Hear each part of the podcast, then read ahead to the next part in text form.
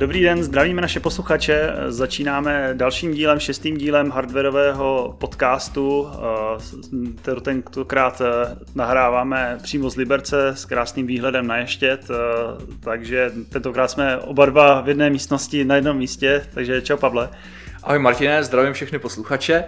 Ano, toto je opravdu uh, historicky první podcast, který točíme za prvé v 8 hodin téměř ráno a za druhé poprvé jsme spolu v jedné místnosti. Takže snad nám to nenaruší naše rytmy a dneska, dneska bychom se chtěli pustit do tématu LP1 jede k vám. A, takže a, to je jméno našeho podcastu a nejdřív si ale podíváme na novinky. Skvělé. Tak Pavel, ty jsi byl uh, za Big Clown teďka na několika setkáních, nějakých konferencích, nějaké tiskovce. Jsi mohl začít? Já jsem minulý týden se účastnil IQRF Summitu a pro ty, co znáte, tak IQRF je síť, rádiová síť, mesh síť, kterou vyvíjí firma Microdisk v Číně, pracuje už na tom 14 let a bylo úžasný vidět, kam ty kluci vlastně dotáhli ekosystém uh, produktů, partnerů uh, za dobu jejich působení, takže klobouk, klobouk dolů.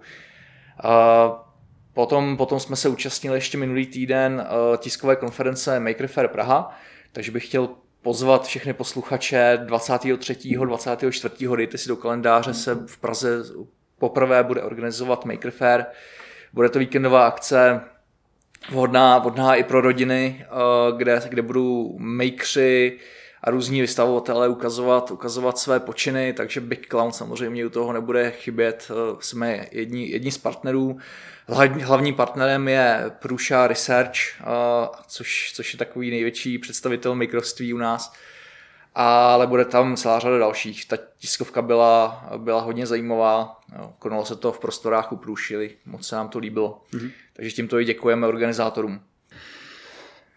Tak, eh, potom tady máme eh, novinky z, z Lora. Uh, jo, jo, když jsme u těch LP1 sítí, kde teda LoRa patří, tak uh, myslím, že před 14 dny uh, to bylo, uh, jsme se účastnili uh, hackatonu českých radiokomunikacích tady v Liberci a uh, byli jsme první.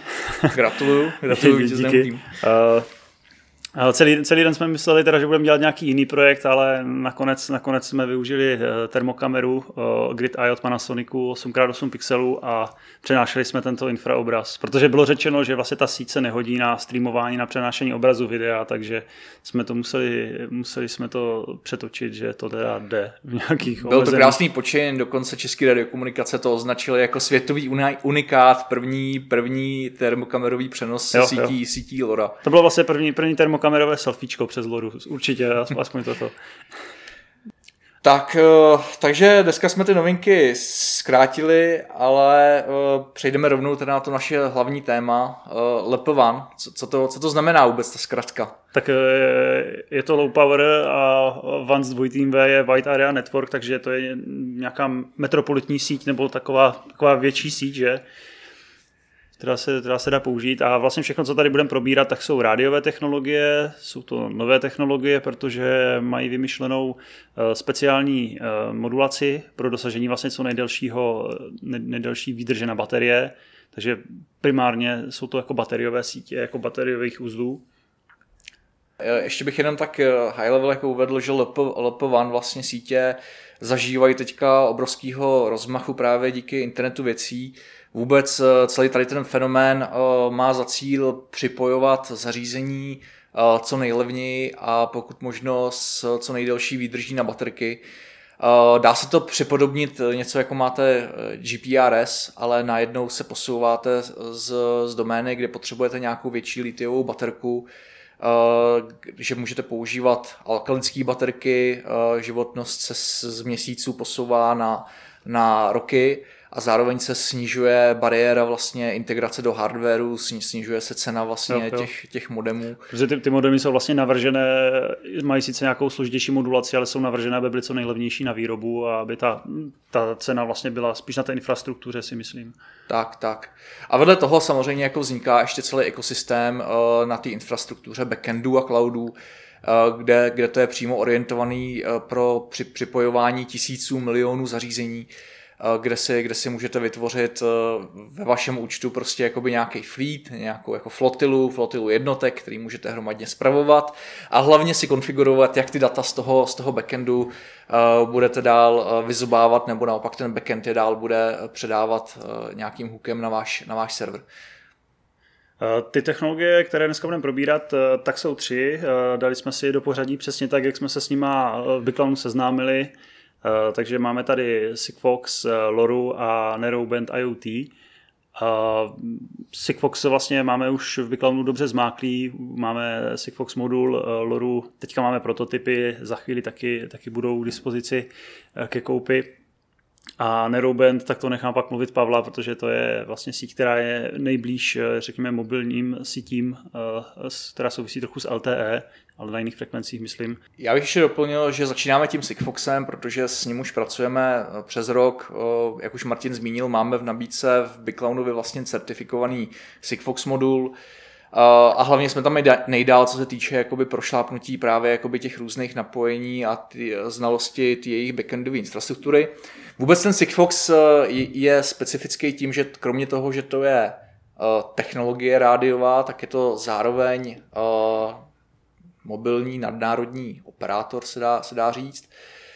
Je to, je to globální síť, to znamená to zařízení, který si připojíte v České republice, vám bude potom fungovat kde, kdekoliv jinde, samozřejmě v daném v daným pásmu. Jo. Využívá to frekvenci zase 868 MHz. Tady v Evropě vlastně Sigfox má rozdělenou, rozdělenou mapu rádiových bandů geograficky, jsou, čtyři, označují, si, označují se pomocí RCZ a číslo. Evropa patří do té RCZ jedničky a bavíme se o 868 MHz, pak je samozřejmě 915 MHz pro Ameriku. Ale když, když jste jakoby ve stejném bandu a máte, máte v daném místě pokrytí, tak, tak to bude fungovat. Česká republika na tom ještě velmi dobře, co se týče pokrytí. Eh, díky, díky našemu operátoru SimpleCell ve spolupráci s T-Mobilem tady vybudovali velmi silnou infrastrukturu a nejsem si jistý teďka, kolik to je procentuálně, ale myslím, že se to jako blíží nějakým 95% jo, jo, jo.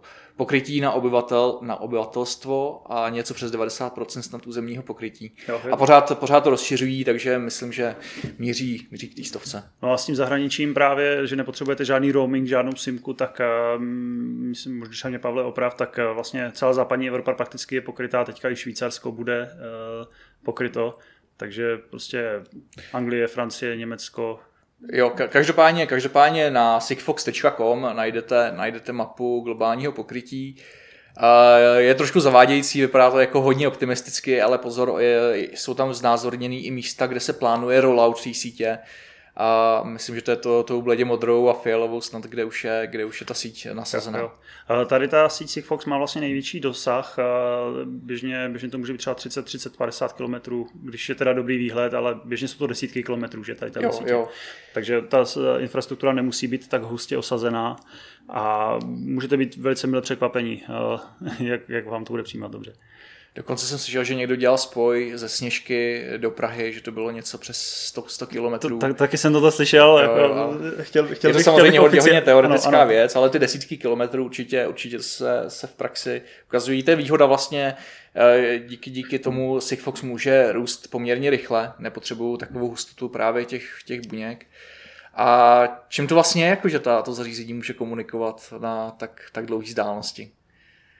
No, čím to, Pavle, je? Bude to bude nějakou kouzelnou modulací. Ne, já myslím, eh, mám pocit, že Sigfox je tak, eh, že má velice přesný krystal, který vlastně tu veškerou vysílací energii zatlačí do té, do té, do té hlavní nosné a že neuhne. Je to tak? Uh, ono to je tak, že ono, oni používají jakoby hodně úzký pásmo, používají uh, FSKčkovou modulaci, ale pohybují se jakoby v hodně úzkým pásmu. Uh, Vysílá to teda hodně pomalu, ta modulační rychlost je nějakých 100 bitů, 100 bitů za sekundu, ale jak jsi správně řekl, potřebuješ k tomu hodně přesný krystal, tak aby, tak aby ti během toho vysílání vlastně ta frekvence neujela. Protože na té druhé straně, na té buňce, eh, která, která přijímá to zařízení, tak je eh, nějaký hodně výkonný softwarově definovaný rádio a ten Sigfox je rozdělený na mnoho kanálů. Jo? Pokaždý, když jako začneš vysílat, tak se vysílá na trošku jiný frekvenci ale v okamžiku, kdy začneš vysílat, tak ta buňka se zamkne úzkým filtrem přímo na tu jednu frekvenci, kde vysíláš a díky tomu jsou schopní se dostat na citlivosti, které jsou hluboko pod hranicí šumu. Mm-hmm. A, a může to teda fungovat i s, i s poměrně malým vysílacím výkonem z toho zařízení, který může být uh, já nevím, nějakých 15, 15 decibel vyzářený výkon, tak se může komunikovat na s nějakým levným budgetem třeba 150-160 decibel na dlouhé vzdálenosti.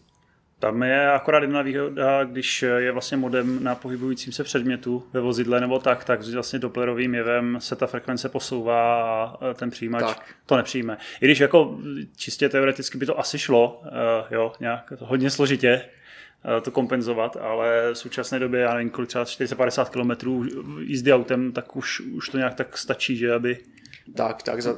My, jsme, my jsme právě pozorovali, že jakmile i, i ve městě, když jsme jeli relativně, relativně pomalu, tak jsme si všímali, že prostě tam byly výpadky. Mm-hmm. Takže rozhodně to není uh, technologie vhodná na tracking, tracking pozice, byť se dělá jako uh, G, GPS trackery, ale, ale ne, nedá se garantovat, že ten, že ten signál prostě bude uh, s, s, s pomocí Sigfoxu uh, na té BTSC přijatý.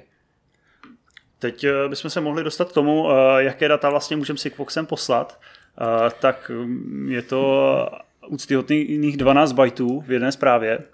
Ano, ano, je to 12 bajtů a dokonce si můžeš přesně říct, jak bude celá, celý ten paket vypadat. Ta, ta síť je vlastně takzvaně data agnostic, je úplně jedno, co v těch 12 bajtech je. To je na zákazníkovi, ale to omezení 12 bajtů samozřejmě není, není vhodný pro všechny aplikace. Když ale se pohybujeme v oblasti environmentálních detektorů, nějakých event detektorů, třeba záplava nebo, nebo pohyb, nebo pokud se děláme nějaký měřáky na energoměry různého druhu, tak prostě to je dostatečný. A navíc, navíc samozřejmě nic ti nebrání si tu strukturu paketu nadefinovat tak, že si tam budeš multiplexovat hlavičku obsah toho paketu, takže když potřebuješ přenášet víc informací, tak si to prostě poskládáš do více, do více frameů.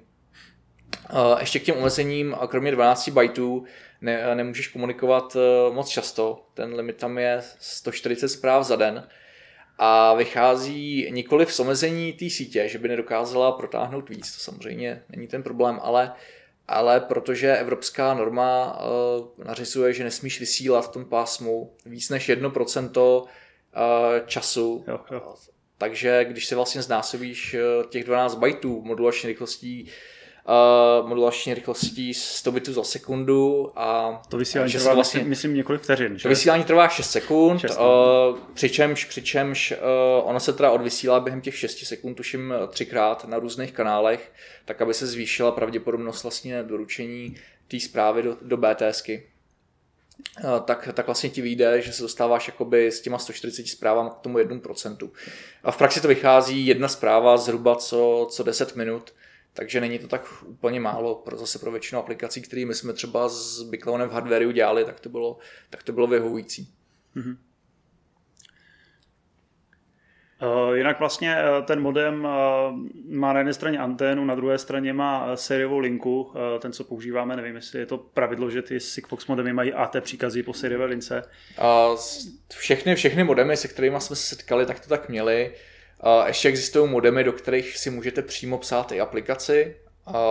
Vůbec bychom měli zmínit zástupce těch, těch hlavních výrobců. Tak e, my jsme, my jsme úplně na začátku testovali Telecom Design. Oni teda mají víc variant, ale my jsme testovali T1207, která je pouze jako AT modem. Mají i variantu TD1208, do který e, mají připravený e, SDK a můžeš si vlastně tu aplikaci provozovat přímo, přímo na tom modulu. A Big Clown je navržený eh, nakonec s modulem od firmy Visual, je to korejský, výrobce, který, který tady eh, je v tuto chvíli asi lídr na trhu, eh, co se týče ceny dostupnosti, takže používáme tento. Pak další značky jsou jako Inocom, ehm, vím, že, vím, že on se mi snad pracuje teďka na nějakým multibandovým multibandovým modemu, ale neznám, neznám ještě podrobnosti. Mm-hmm. A, a zase, jakoby v, když, se, když se člověk potom zabrousí na uh, partners.sigfox.com, tak myslím, myslím, že tam jsou uvedený i, i modul makery, takže se tam může najít, najít ten, ten svůj brand.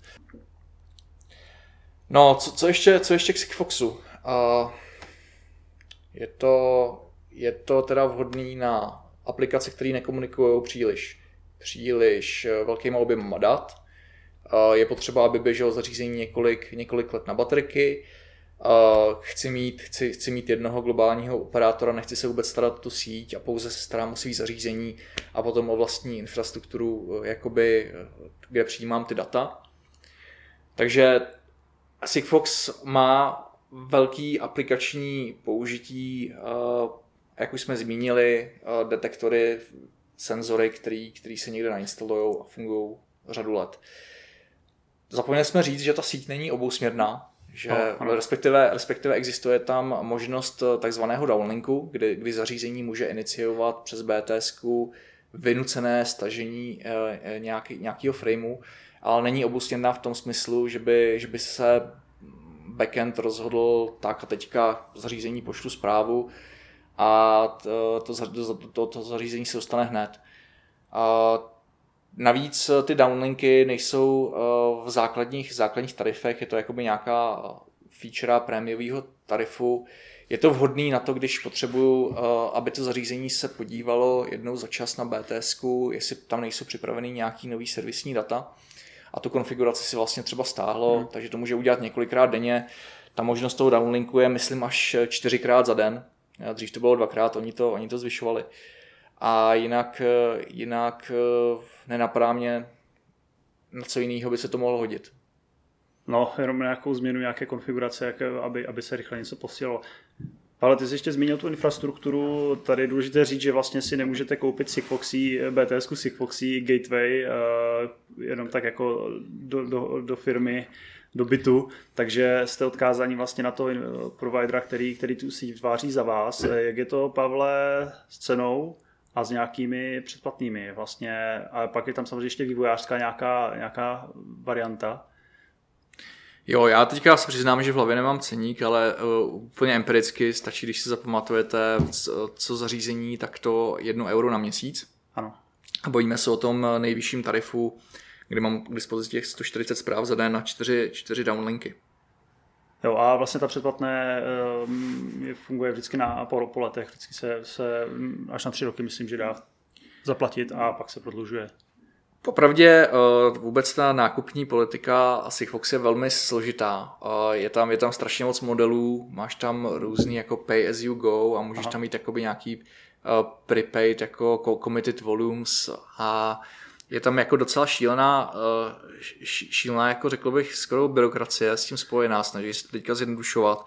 Dneska už si ten zákazník může tu konektivitu kupovat sám přes portál, který se jmenuje Connect. A Um, určitě, určitě máš, vím, že máš možnost koupit si na rok a právě si vybereš pay, pay as you grow nebo committed volume a price a podle toho, jak moc si jsi stake, jaký budeš mít jakoby odběr těch zařízení, a nebo jakou tam chceš mít uh, flexibilitu a uh, kupuješ to v nějakým v, uh, buď v nějakým jako časovém období nebo pro nějaký objem těch, těch deviceů.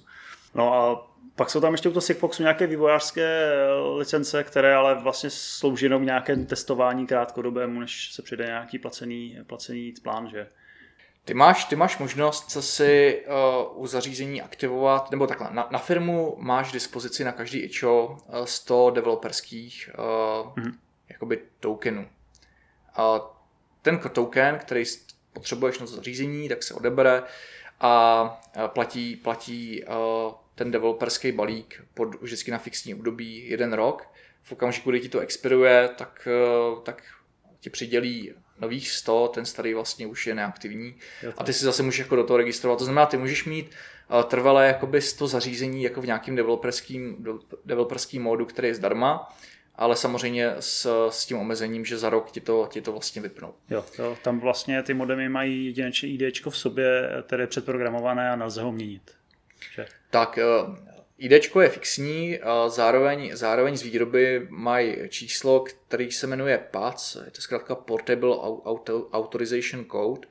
Je to vlastně jednorázový registrační kód, který použiješ při registraci svého zařízení do backendu a v okamžiku, kdy použiješ tady ten kód, tak se v tom backendu změní. Ty máš možnost znovu zase ten kód někomu dát, tak aby si to zařízení u sebe zaregistroval, ale je to vlastně takový nějaký jako security token, který zabraňuje tomu, aby někdo ti to zařízení vlastně převzal do svého do svýho účtu. Mm-hmm. Tak přesuneme se dále. Jo. Takže na další technologii eh, LoRa, eh, kterou eh, zase mám víc prošlapanou já, protože jsem přesně před měsícem zprovozňoval před tím hackatonem náš modem, který se nakonec povedlo rozjet. Ta síť je, když to srovnám s tím Sigfoxem, tak je, myslím, mladší, je novější.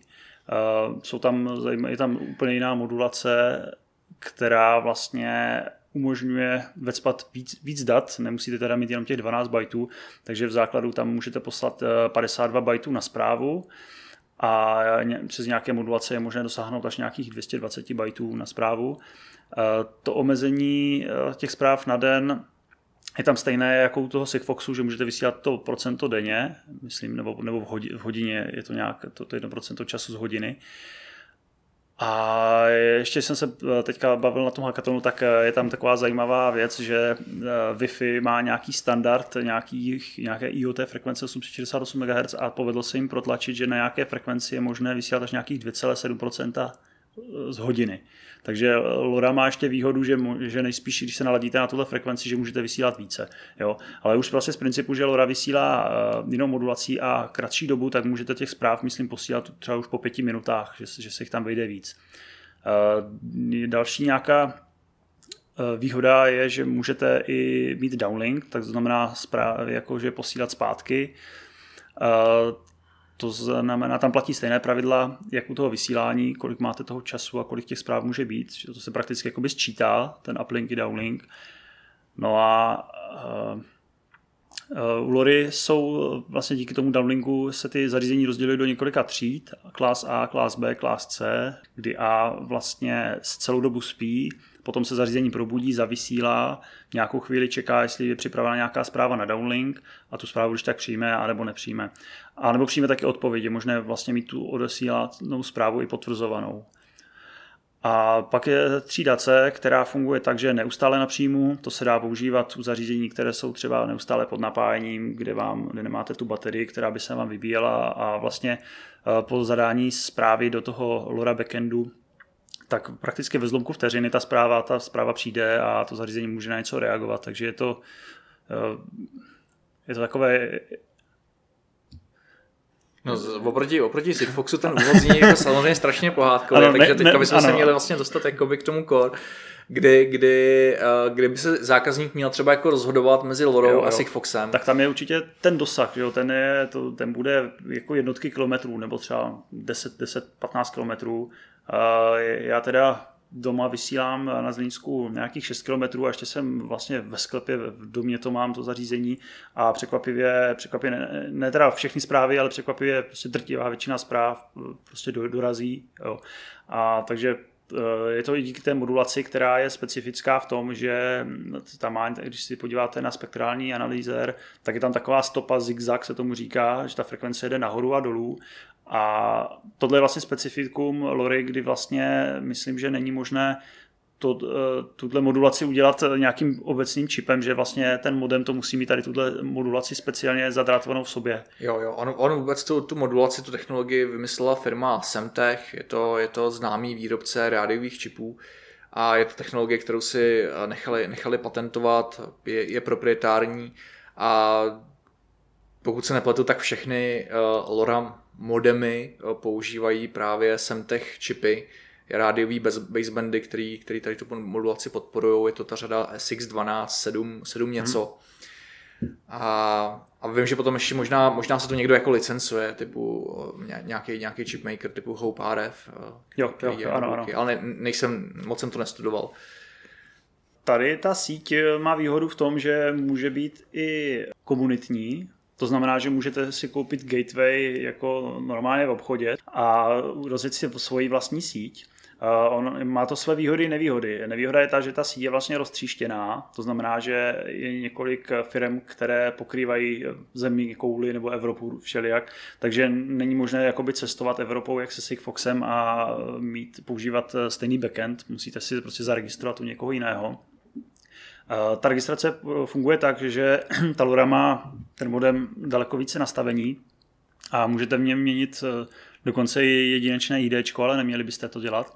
A pak jsou tam eh, různé eh, klíče, klíče pro aplikaci, klíče pro síť a vlastně díky těmhle klíčům, které potom zadáte, jsou to symetrické, myslím, které zadáte i do toho backendu, tak eh, se ty data pak dekodujou.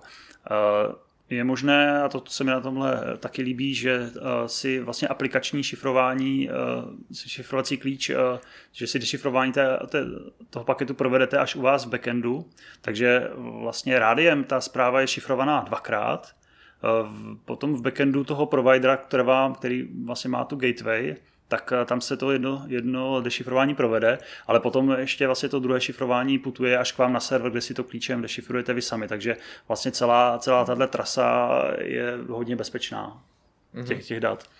Teď jsi to řekl, vlastně jedna z těch největších výhod té LoRa sítě je, že si opravdu uh, můžete postavit vlastní lokální síť. Uh, hodí se to právě pro aplikace, kde máte hustější třeba infrastrukturu těch zařízení, a může se jednat třeba o nějakou fabriku nebo o nějaký, o nějaký obchodní eh, centrum, kde potřebujete z jednoho místa pokrýt poměrně eh, širokou, širokou oblast a tu LoRa Gateway si tam nasadíte.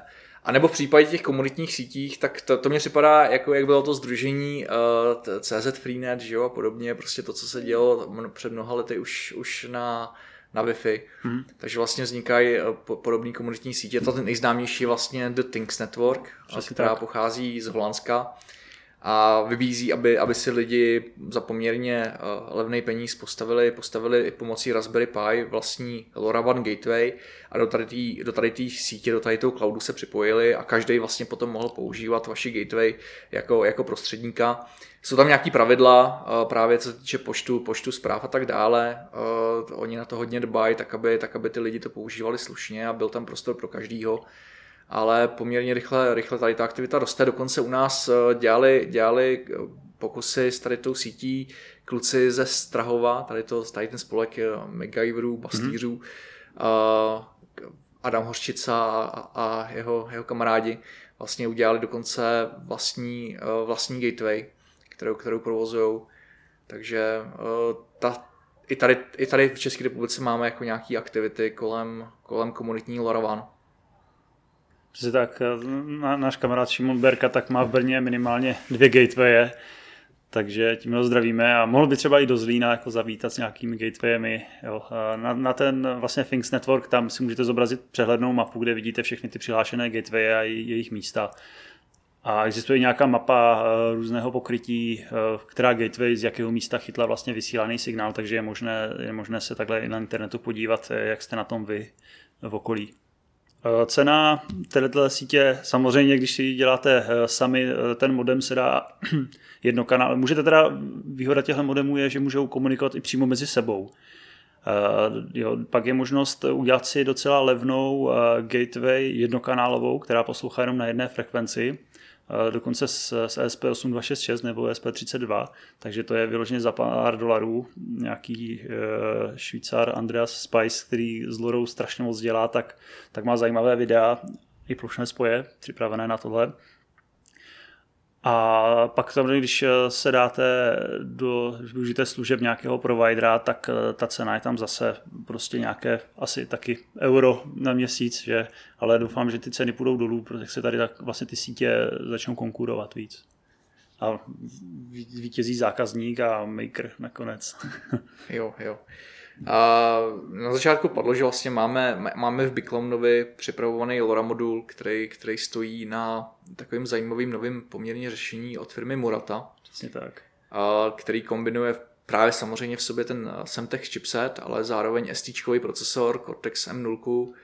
Je to vlastně stejná řada, taková schoda hezká, co máme na core modulu. Ano. A, takže buď si do toho můžeš přímo napsat aplikaci rovnou do toho modulu, a připojit tomu jenom napájení a rovnou, rovnou komunikovat, anebo použít předpřipravený firmware, vlastně binárku a, a zase z toho udělat AT komandový modem, což je případ, který teďka, teďka používáme, protože se nám jakoby hodí do konceptu té stavebnice, je to, je to jakoby ideální paralela k tomu, k tomu Sigfox modulu, ale, ale je tam zároveň na tom připravený i SVD konektor debugovací pro, pro nahrávání vlastních aplikací.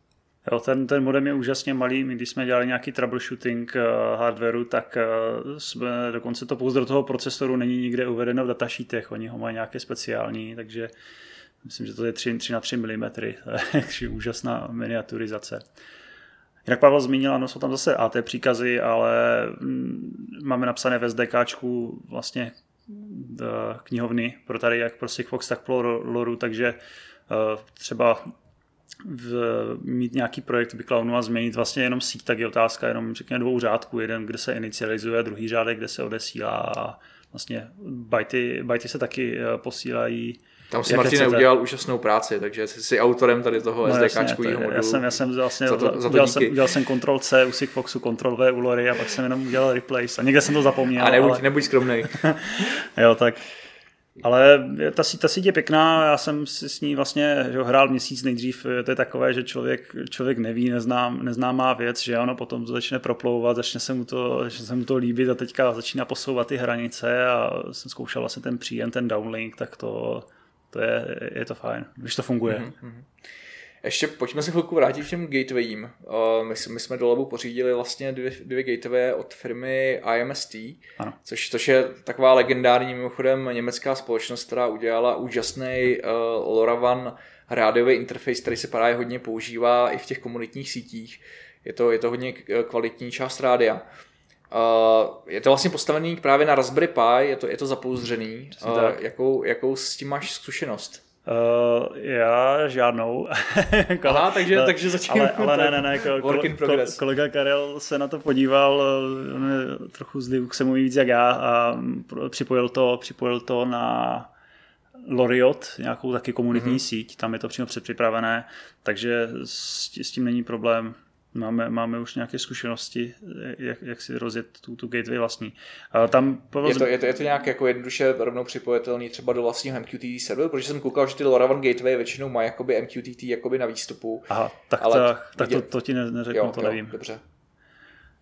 Jo, v každém případě je to vlastně Raspberry Pi, na tom je speciální plošný spoj právě od té firmy IM, STI. IMST, jo, jo. IMST. A tam jsou, tam jsou nějaké, nějaké ty dva S60 čipy, aby, aby dovedli ještě poslouchat na více frekvencích. A je to pěkně zabalené v krabičce. To je jako taková střední cesta, střední jako cenová cesta té gateway a pak jsou už, už vlastně profesionální gateway, to nevím, kdo vyrábí, ale už je přímo připravené v IPčkovém provedení na sloup. Uh-huh. Se vším všudy. Nedávno jsme jednu instalovali v Liberecký zoologický, kde plánujeme nasazení různých eh, LoRa, LoRa zařízení. Jo, jo, že zvířátka si můžou, můžou posílat. Tak, budeme mít, budeme mít uh, IoT zvířátka. tak eh, co bychom ještě doplnili k Kloře? Chceš zmínit něco, chceš dostat k těm backendům, nebo, nebo to chceš nechat až na úplný závěr? Můžeme ty backendy, já si myslím, že tady jsou docela po, po, podobné u toho Sigfoxu a u Lory, hmm. protože většinou je to teda většinou je to nějakým callbackem řešené, takže vy, vy si v tom backendu nastavíte HTTP HTTPS endpoint na nějakou vaši službu a potom post požadavkem dostanete vaše data, buď teda v, jako v plaintext nebo, nebo v hexa, hexidecimálním jako stringu a nebo ještě třeba ještě zašifrované v té loře v případě, když chcete vlastně mít to zabezpečení až k vašemu serveru. Eh, ještě tam je skvělá věc, že vám ty backendy v tom JSONu, v tom, na tu vaši službu pošlou ještě eh, GPS souřadnice těch, toho přijímače, anebo těch přijímačů. A myslím, že ten Sigfox tam mají nějaká předpověď, eh, nějaká triangulace, kde zhruba ten modem asi zavysílal. Mm-hmm. Nevím, jestli to je standardu, ale vlastně SimpleCell hm, říkal, že má nějakou, nějaký model matematicky udělaný. Uh, jo, je tam, uh, ona se tam jmenuje ta síť, síť Spotted, nebo ta technologie, kterou, kterou mají nasazenou, využívá to nějakého jejich, uh, jejich modelu. Uh, říkali jsme snad někdo, že používají machine learning na určování, zpřesňování té pozice. A, ale je to služba, která je za příplatek. Myslím, Aha, že to je aha. 20% k tomu k tarifu, který si vybereš. Aha, jo, ale, ale standardně ty eh, vlastně přijímače, počet přijímačů a jejich GPS lokace ti přijdou, myslím. Aspoň u Lory to tak je. Jo, jo. Uh, kro- kromě toho, že ti tam chodí ale i lokace, tak tam chodí asi síla, síla signálu. Jo, jo. A tak je to u Tam, Sigfoxu. tam jsou ty dvě hodnoty, vlastně síla ještě SNR, myslím. Jo, od, odstup signál šum. Mhm. Takže dají, dají, dají se s tím to. A časová značka. Eh, Ještě možná u té Lory je důležité říct, že vlastně když chcete odeslat ty data zpět, tak eh, vždycky vysílá ta gateway, která přijala od toho modemu naposledy údaje. Takže jo, já, jsem, já jsem právě dojel ze Zlína do Liberce, začnu vysílat na ten modem a nefunguje mi to. A den předtím mi to fungovalo a zapomněl jsem zavysílat tady v Liberci, aby to pochopila ta síť, kde jsem. Jinak měli bychom ještě jako spes, uh, zpřesnit tu specifikaci u toho, když se bavíme o backendu Lory, tak teďka tím myslíme přímo backend českých radiokomunikací, protože samozřejmě může potom existovat uh, úplně jiný operátor na Loru, který to bude mít vyřešený jinak, takže, takže my máme zatím zkušenosti s uh, čeráčkem a Sigfox ten to má, ten to má samozřejmě tím, že to je jedna síť, jedna technologie uh, v jednom, v jednom kabátu. U toho Sigfoxu ještě k backendu bych doplnil, že kromě toho, že si můžete udělat jakoby nějaký takzvaný, říkají tomu custom callback na specifikovanou URL, a tak je, tak je možný eh, si ty data posílat do cloudu, do eh, stávajících služeb, jako je Azure IoT Hub nebo AWS IoT. Výhoda, když použijete tady ten přístup, je, že zlepšujete zabezpečení eh, tohle z toho spojení, protože ten, ten backend si automaticky vyprovižňuje klíče mezi Aha. zařízením a serverem. To znamená, eh, ten server potom komunikuje pro, pro každý daný zařízení unikátníma, unikátníma klíčema, takže to je jedna výhoda. A druhá výhoda, že rovnou jakoby eh, ti to končí jakoby někde v nějaké infrastruktuře, kde třeba máš nasazenou vlastní aplikaci a je to, nemusíš k tomu vytvářet jakoby ten REST API interface pro Sigfoxy backend, jo, takže máš vlastně daleko rychlejší Jo, jo, potom jo. tu integraci a můžeš potom sta- začít stavět celý serverless řešení, že vlastně jakoby ta zpráva se rovnou třeba v tom Azure nebo v AWS pro, zpropaguje do nějaký lambdy, do do Azure Function, uloží se přes nějaký Stream Analytics do nějaký databáze a tak dále, takže bychom se hodně jako zabředávali do To je, ITáckých to, je, záležitostí. to je hodně cizích slov pro mě. Jo, jo. Tak, eh, ještě, ještě k tomu těm uh, Sigfox backendů. Máme tady, máme tady jednu takovou specialitu, zase sdílen Big Clowna, uh, protože Sigfox míří na velký zákazníky, na desítky tisíc zařízení. A my jsme si řek- řekli, že vlastně je škoda uh, nevyužít a nabídnout tady tu síť dál. Tak jsme vytvořili něco, čemu říkáme middleware, který umožňuje vlastně každému jednotlivci připojit zařízení Sigfox na svůj, na svůj server aniž by musel řešit eh, zřízení přístupu do Sigfox backendu nebo jakýkoliv druh kontraktu. Funguje to potom tak, že u nás si vlastně jakoby zákazník nakoupí modem s předplacenou konektivitou, dostane, dostane eh, token, který použije pro registraci vlastně na tom našem mysigfox.com eh, servisu a nastaví tam URL adresu a rovnou tam začnou chodit JSON, JSON data na adresu, kam si specifikuje. Ještě předevčírem jsem mluvil s Petrem Stehlíkem eh, z Joysfera a ten si tu službu hodně pochvaloval, protože si Fox Backendu byl úplně ztracený a teda taky. A vlastně ten MySigFox, že jo, zadáním toho tokenu a zadáním toho HTTP endpointu vyře, vy, vyřeší hned to přesměrování a není třeba žádný účtů a, a podobně, zdržování se v backendech. Mm-hmm. Nejsou tam samozřejmě takové možnosti, že tam nemůžeš jakoby nějak graficky sledovat ty zprávy, síly signálu a podobně, jako můžeš v backendu, ale to předávání eh, tam přes, přes frontu funguje, funguje spolehlivě a pro ladění vlastně můžeš si nastartovat eh, jakoby nějaký temporary URL, třeba přes službu request, request bin, a t- tady těch služeb je celá řada. Jo, jo, vlastně oni, ti to jak vytvoří- vznikají, tak zanikají. Ten request Tak. bin, myslím, už nefunguje. Už nefunguje, jo. Oni ho zneužívali, ale ke stažení na GitHubu. Aha, aha, to chci hodit do Google jo. prostě zrovna, co jde. Jo, ale prostě vygenerovat si jakoby nějaký dočasný eh, HTTP endpoint, eh, kde vám to rovnou potom jakoby bude vypisovat v prohlížeči všechny, všechny requesty, eh, to znamená ty JSON data, které na to chodí. Takže Zase jakoby při použití toho řetězce, tady mám nějaký bigcloudní modul s core modulem, SDKčkem eh, a tak si můžu začít posílat nějaký senzorický data do, do svý URL během, během několika, několika minut. Hmm. No, k těm backendům uh, myslím, že jsme to zhrnuli asi... Jo, jo, když tak se ještě k tomu, co, si vzpomeneme, vrátíme. Takže postoupíme na další síť. Tou poslední, o který bychom dneska chtěli mluvit, tak je uh, Narrowband IoT, uh, neboli LTE Caten 1. Uh, já jen uvedu, že... Počkej, L... řekl jsi nějaké LTE CAT. Je, já se omlouvám, LTE CAT M- NB1 se to má jmenovat. Jako kategorie. Jo, je to, ne, je to já, kategorie NB1. Ne, já, ne, že bys to řekl špatně, já jsem ti nerozuměl, a aby, aby všichni věděli, čem se jo, jo, já jsem řekl ale blbě, já jsem řekl KATEM 1, což, což je něco trochu jiného, je to aha, relativně aha. blízko, ale, ale chtěl jsem, chtěl jsem uvíct, že vlastně LTE síť se větví na dva směry. Jedna je taková ta broadbandová, kdy, kdy, který používáme všichni v mobilu, na mobilních datech a umožňuje, uh, umožňuje přenášet rychle obrovské objemy. A ten druhý směr právě míří do toho industrial, IoT a podobně, kde naopak eh, je kladený důraz uh, na snížení spotřeby, zvýšení robustnosti, komunikační vzdálenosti. A právě No, LTE definuje v každém tom směru několik, několik kategorií. Samozřejmě ta každá ta kategorie, to neznamená, že ta verze nižší nebo vyšší byla lepší nebo horší. Je to pro daný použití právě podle toho, v jaký aplikaci, kolik dat potřebuji přenášet, tak si, tak si zvolím optimum. Uh, tím posledním ale přírůstkem v rodině je právě tady ten LT CAT NB1 neboli Narrowband IoT, který, uh, který vlastně umožňuje uh, budovat, budovat zařízení, které fungují z baterky třeba i 10 let a umožní to, umožní to komunikace na mnohem větší vzdálenosti, než bylo možné v GPRS sítích.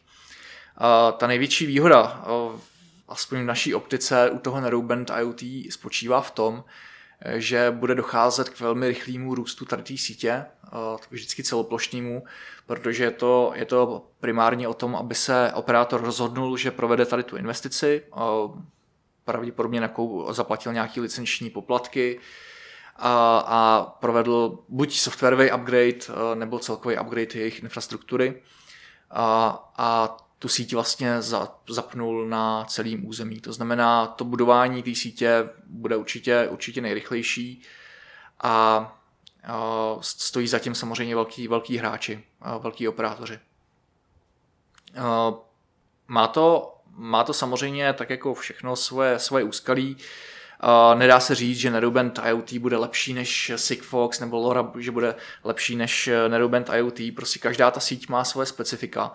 A my ten Narrowband IoT vnímáme jako optimální řešení, pokud zákazník chce co, co nejlepší pokrytí a samozřejmě a co nejvíc, co nejvíc globální, globální produkt. A Nevýhoda toho, toho Narrowbandu dneska je, že je to poměrně mladá technologie, hodně se to vyvíjí jak na úrovni chipsetů, modemů a jedna z těch základních bariér je, jsou nároky, jsou nároky vlastně na spotřebu. A když designujete zařízení, tak potřebujete mít vyřešený zdroj takovým způsobem, aby byl schopný pokryt špičky i 300 mA během vysílání. A jinými slovy, automaticky se eh, diskvalifikují některé koncepty s alkalickými baterkama, tím spíš eh, to míří třeba do nějakých outdoorových aplikací, kde si to rovnou říká o nějakou eh, baterku litiovou 3,6 V, hodně nízký samovybíjení, je to schopný dát hodně velký proudy i v nízkých, v nízkých teplotách. A v podstatě, co jsem viděl zatím všechny, všechny aplikace, které byly hardwareové s tím Narrowbandem na baterky, tak, tak používali vlastně s tady ty 3,6 V LiSOCL2, říkám správně tu chemii, a tady ty litiovky. To jsou, aby jenom pro upřesnění, primární články, které nejdou nabíjet, které se vlastně e, jako ano. vybijou. Ano. ano. Na jakých frekvencích to funguje ta síť? Nebo nějaké srovnání teda s s Lorou? Uh, tak, ta, tady ta síť funguje na strašně moc, moc frekvencích. Uh, nicméně pracuje to v licencovaném pásmu. Uh, u nás v České republice zatím používáme uh, band číslo 20. Nevím teďka, kolik to bude přesně frekvence, ale blíží se to někde kolem 800 MHz. Jinými slovy, je to, je to zase jako výhodný v tom, že vím, že v tady tom pásmu by neměli vysílat žádný, žádný zařízení, které nemají, nemají licenci. A, a je, tam, je tam ještě jeden bod, které bych zmínil jako výhodu, že v okamžiku, kdy si koupím Narrowband modul, tak já už nemusím řešit žádnou certifikaci toho, toho samotného, té samotné rádiové komunikace. Což je trošku jako jiná situace v případě Sigfoxu, kde musím zaplatit za certifikační poplatek. Ta cena se pohybuje kolem 2,5 tisíc eur na zařízení, pokud použiju certifikovaný modem. U T-Lory, tam, tam si nejsem jistý, Martine, nevím, jestli jsi zjišťoval už, jak je to vlastně s certifikacema. Uh, tak to vůbec nevím, ne, ne, ne jsem jo. se tím nezabýval. A jo, a, takže ještě jenom doupřesním, to pásmo B, B20, u kterému Nerubendu je 832 až 862 MHz. Díky Martine za, za nápovědu. Jo, jo. A, a zpátky k těm certifikacím u toho Nerubendu, tam samozřejmě musíte vždycky jakoby nechat své zařízení certifikovat, takový ty klasický zkoušky, AMC, N a tak dále, odolnost nějaká, ale už nemusíte řešit, řešit ten Neroubend jako takový. Jo, tady se ještě dívám, že vlastně uplink a downlink frekvence jsou, jsou rozdílné. To jsou první dva sloupce. Mm-hmm. Jo, takže ten první sloupec je, je uplink, takže to jsem říkal těch 832 až 862 a ten up, downlink je 791 až 821. Jo. A šířka pásma 30 MHz. Jo, takže tam výhoda toho licencovaného pásma, že vám to nikdo nezaru, nezaruší, že máte docela, docela jistotu, že eh, to bude fungovat spolehlivě. Jo. A tím pádem, tím, že to je eh, v jiném pásmu než, než je LoRa Sigfox, tak tam jsou povolený mnohem větší vysílací výkony. Mimochodem, my jsme dělali uh, testy, běhali jsme s tím po lesích, běhali jsme s tím v metru, a všude jsme, všude jsme chytli signál. Testovali jsme zatím uh, dva, dva modemy. Uh, jeden byl Quectel BC95 a druhý byl Niblox, psáno Ublox, uh, Sara, Sara N2. Uh, obě řešení fungují fungují velmi pěkně. Uh, ta síť celkově uh, je podle nás jako dobře udělaná, je robustní. Troš, trošku ještě v plenkách jsou jakoby kolem toho navázaný nějaký procesy a služby, všechno se teďka vylepšuje. Zatím, zatím je nutný mít, e, mít proto, abyste mohli komunikovat na Rubendu někde nahostovaný server s fixní IP adresou a povolenou UDP komunikací. Tady ta zatím, zatím jakoby v tom Rubendu se používá výhradně UDPčko. To znamená, musíte jakoby počítat s tím, že Eh, tam může samozřejmě dojít k nějakému paket losu, ale co, což je zase na druhou stranu jako přirazený v těch rádiových sítích, takže já, ono... Já bych tě teďka zastavil, eh, takže tady je vlastně úplně jiný způsob té komunikace, že ono je to opravdu jako paketový přenos eh, jakoby přímo skrz internet? Tak, tak, ty si, ty si přímo můžeš udělat z toho modemu klidně UDP ping na googlovský servery a normálně ti přijde odpověď. Jo, jo. A oni, oni teda jakoby připravují uh, operátoři i message-based eh, služby, to znamená, budeš schopný zase třeba mít nakešovaný i nějaký zprávy směrem do zařízení, když to zařízení je offline. Jo. Až když se připojí, tak dostane ty zprávy, takže bude to mít jakoby nějaký výhody. A, ale nevím, jak eh, jsou s implementací daleko. Eh, pro nás, pro nás to jsou jako hodně nové vody. My to všechno teprve objevujeme a, a věřím, že patříme i mezi jedni z prvních průkopníků tady je ta síť rozhodně nejsložitější, ta integrace, integrace eh, je náročnější než u ostatních, ale jak říkám, má to, má to své výhody. Je potřeba k tomu samozřejmě mít SIM kartu a buď se k tomu používá klasická SIM karta, jak znáte ve formátu SIM, microSIM, nanoSIM, můžete si specifikovat. Případně eh, se víc hodí do těch industriál aplikací použít SIM čip dneska už taky celkem běžná věc eh, v M2M, přímo simka, která je zapájená, zapájená na desku, nepotřebujete bat, eh, žádný, žádný držák a tím pádem zvyšujete spolehlivost zařízení a snižujete i cenu. Jo, jo. Vlastně si ty mikrosim, nebo ty simky v čipu se dostaly do telefonu a teďka je doby clownu. tak my, my, my, my mimochodem do Clownu plánujeme nasadit uh, modem Quectel BC66, je to teďka úplná novinka, která eh, jako první na trhu snižuje napájecí napětí na hranici 2 voltů, eh, což bylo předtím jedno z největších omezení, že vždycky si musel mít napájení typicky 3,6 voltů. A právě i pro dimenzování těch 300 mA proudových šťouchů. Takže eh, proudové šťouchy zůstávají, ale napětí, napětí se posunulo směrem dolů, takže to dává mnohem větší flexibilitu teďka. A zároveň je to, je to v tuhle chvíli nejmenší, nejmenší modem. Jako rozměrově? Rozměrově. Aha, to bych ani nečekal. A nemyslím teďka jako ve srovnání s, s LoRa Sigfox, myslím jako v té, v tý, když se bavíme o Narrowband IoT, tak BC66 je zatím, zatím nejmenší. Ale jak už to v tom světě LTE modemu bývá, každou chvíli věřím tomu, že bude přicházet stále menší a menší, levnější. Jo a bude to, bude to velký konkurenční boj. Uh, jak ten modem komunikuje s okolím, jakoby směrem k našemu procesoru nějakému aplikačnímu? Uh, tak eh, já teďka vůbec nechci mluvit o těch rádiových přenosech, jo, jak to funguje, jakoby, co to má za modulace, ten, ten standard LTE bude asi hodně složitý a komplikovaný, jo, jo. Ale uh, je to, je to komunikace, jak už jsme řekli, paketová, to znamená, ty posíláš, ty se otevřeš normálně uh, socket, a posílá, posíláš UDP datagramy na jo, specifikovanou takže, IP adresu a tak, port. Takže jenom UDP zatím. Takže zatím, zatím jenom UDP. Vím, viděl jsem někde v roadmapě, jakože připravují uh, TCP i s SSL vrstvou přenosy, uh, ale uh, nevím, jak ty modemy, protože to je většinou uh, i věc implementace modemu, nevím, jak s tím jsou daleko. Zatím UDP. Ještě na, rozdíl jako od jiných LTE technologií, Eh, tak Nerubent eh, ne, není možný posílat ani SMSky, ani provádět volání. A na druhou stranu, co se týče zrovna těch paketových přenosů, tak oproti zase třeba té Loře a Sigfoxu, tak jste v úplně jiným řádu, co se týče možnosti přenosu dát.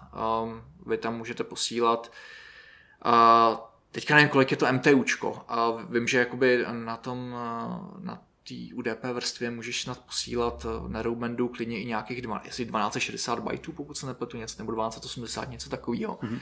Ale vím, že ty modemy dneska nemají uh, buffery víc než na půl kila. Jo, samozřejmě je to ne- nepraktický, takže se to posílá, uh, posílají se desítky bajtů, uh, typicky v aplikacích. Ale, ale můžeš si to dovolit, což třeba u toho Sigfoxu tam končíš na těch 12 bajtech. Aha. A zároveň funguje úplně magicky i ten downlink u toho. Jo? Když si otevřeš jakoby ten socket eh, na server UDP, eh, tak tam máš, tak tam máš eh, potom obousměrný spojení, který funguje prakticky bez, bez spoždění. Ta rychlost toho přenosu, tady jsem něco našel, může to být nějakých 16 kilobitů za sekundu. Mm-hmm. A pak je tady nějaký multitone 62 kilobitů za sekundu. Takže to je jenom tak pro srovnání. Jo. A ty můžeš právě díky tomu přenášet i nějaký statické obrázky, nebo, nebo se to právě hodí, že můžeš provádět firmware, upgrade toho zařízení na dálku. Je to, je, je to v tomhle případě realizovatelný. A jakou to má odezvu rychlou? Zkoušeli jsme už nějaké, nějaké komunikace? Záleží teďka, protože ono to má hromadu, hromadu provozních režimů. Od toho úplně cold startu, kdy se začneš přihlašovat do sítě, až po té, co to držíš v nějakým jakoby nažaveným režimu, asi schopný komunikovat takřka hned. A přesto, přesto to má nízkou spotřebu. Tak eh, řekněme, že ten cold start se školem 10 sekund, někde 8-10 sekund, zhruba v tady tom řádu s přihlášením do sítě. A nicméně, když už jakoby tam v té síti přihlášený seš, tak ty jsi schopný ten modem usnout No. A, a ta buňka si ten, za to zařízení neodpojí, může tam držet v vozovkách jakoby tichý spojení i několik Aha. dnů nebo týdnů. A ty jsi potom schopný hnedka nastartovat, odvysílat tu zprávu, uh, buď tam mít nějaký RX okno na příjem nebo okamžitě usnout. A ty odvezvy jsou potom v řádu nižších jednotek sekund. Mm-hmm. Jo. Mhm. A mýval jsem úspěch, jedna, dvě sekundy Jo. Pravděpodobně, eh, říkám, nemám to ještě jakoby tak prošlápnutý a, a nejvíc tady to je eh, kolega, kolega Michal, čímž ho zdravím, ale, ale pravděpodobně jakoby v nějakým aktivním režimu se může dostat i nějaký stovky milisekund. Jo, jo. Tak, to, tak to je určitě, určitě no. nejlepší hodnota tady z těch sítí. Ono vlastně ten Sigfox je, je nejpomalejší. Máme tady uh, nějaké tlačítka, Sigfoxy tlačítko, Lora tlačítko a když je zmáčkneme zaraz a vždycky soutěžím, které, které dorazí dřív, tak Lora vyhrává zatím. že pak budeme mít třetí Nero Band a porovnáme. Tak, myslím, že bude no- nový král. Možná to dojde dřív, než zmáčknu tlačítko. no, uh, já už jako nemám asi moc eh, co dál říct tomu Nero Bandu. Možná ještě jako, eh, kdybych si to, může si to koupit normální člověk, tady to, ten, tenhle modem, může si to u někoho zaregistrovat. A v tuhle chvíli si myslím, že to je docela komplikovaný, ne, ne kvůli tomu dostat se k tomu hardwareu. Keď si může asi objednat každý, ale uh, spíš, že to míří teďka jako do té enterprise sféry mm-hmm. pro zase velký zákazníky, který, který míří jako na větší objemy. Zase tady budeme, budeme se snažit uh, za Big Clown udělat něco, co jsme udělali v případě Sigfoxu, to znamená přiblížit to lidem, to znamená, jako, jako že budeme přeprodávat uh, nějakým způsobem i tu konektivitu, uh, tak aby se na to šáhnul i, te, i ten maker. Ale zatím, uh, zatím jako je to ve velmi rané fázi. Uh, takže myslím, myslím, že se to bude postupem času měnit, bude se to víc dostávat k lidem a v tuhle chvíli to spíš míří na firmní zákazníky. Mm-hmm. Tak uh, asi se hodí teďka nějaký zhrnutí, vlastně jakoby prodali jsme si tři sítě, Sigfox, Lora, Neroband. Uh, každá má svoje speci- specifika, úskalí. Sigfox uh, nejdostupnější a pravděpodobně i nejrychlejší integrace s ambicí celoplošného pokrytí. To je pravda, to je pravda, no. Lora, pokud, pokud chcete mít vlastní síť nebo se připojit na nějakého operátora, který má v daném místě pokrytí. Nebo downlink třeba. A nebo, nebo, nebo chcete upřed, uh, víc, máte požadavky na downlink. A nebo potom ten Narrowband IoT, který, který přichází s totální ambicí uh, glo, globálního pokrytí, zasíťování a uh, silného partnera v podobě telko operátora a uh, přenosu vyšších objemů dat ale zase s možností na provozu z baterek. Jo. Ovšem litiových. Já myslím, že žijeme teďka v úžasné době právě tady těchto sítí, že to, to zlevňuje a že je to přístupné právě i bastlířům a je velice rychle začít. Jo, to ještě vlastně před deseti lety nebylo možné si to takhle koupit, zapojit a aby to hned fungovalo vlastně. Je to, je to velice, velice uh, dobře připravené a rozjeté. No hlavně IoT už dávno neznamená, že to je Wi-Fi teploměr. No, no. už, jsou, už, jsou, už jsou, přesně, už jsou tady jiné alternativy, které opravdu můžou, můžou ty roky fungovat a mnohem spolehlivější. Uh, hlavně se odstraňuje právě v té topologii ten článek uh, jako, jako té lokální gateway, to znamená, to znamená zařízení v uvozovkách přímo komunikuje do cloudu. Mm-hmm. Tak uh, za nás asi všechno. My můžeme si říct, že jsme poprvé udělali podcast, který má hodinu, už přetahujeme 15 vteřin, ale snad budete mít radost, že jsme nepřetáhli víc. Ale samozřejmě pište náměty, dotazy. My plánujeme se třeba i v budoucnosti vrátit eh, k těm jednotlivým sítím, když, když eh, budeme mít jakoby to téma k rozvedení víc do hloubky, nebo tam bude nějaký zásadní update v dalších dílech eh, se budeme věnovat eh, zase technologiím víc spojeným s embedded vývojem, programováním, zatím nebudeme prozra- prozrazovat. Zůstaňte s námi. Jo, ještě, ještě mám vlastně jednu novinku, že uh, já teďka už pracuji pro Clown, asi už měsíc a něco. My jsme mezi tím neměli podcast. My jsme neměli podcast, takže... Tak Martine, tímto, pokud jsem to ještě neudělal, tak tímto tě vidítám v týmu před všemi diváky. Je v pohodě, takže Teďka jsem už plnohodnotný clown, takže se můžete obracet i na mě s dotazy a čímkoliv. Sejdeme se teďka... Ale, ale nebojte se, z natáčení podcastu se nestal úkol, je to stále naše vášeň. jo, to není jo, to povinnost. Jo, jo. Budeme s vámi a těšíme se na další díly. Jo, díky, že posloucháte a taky těším se na příště. Ahoj. Ahoj.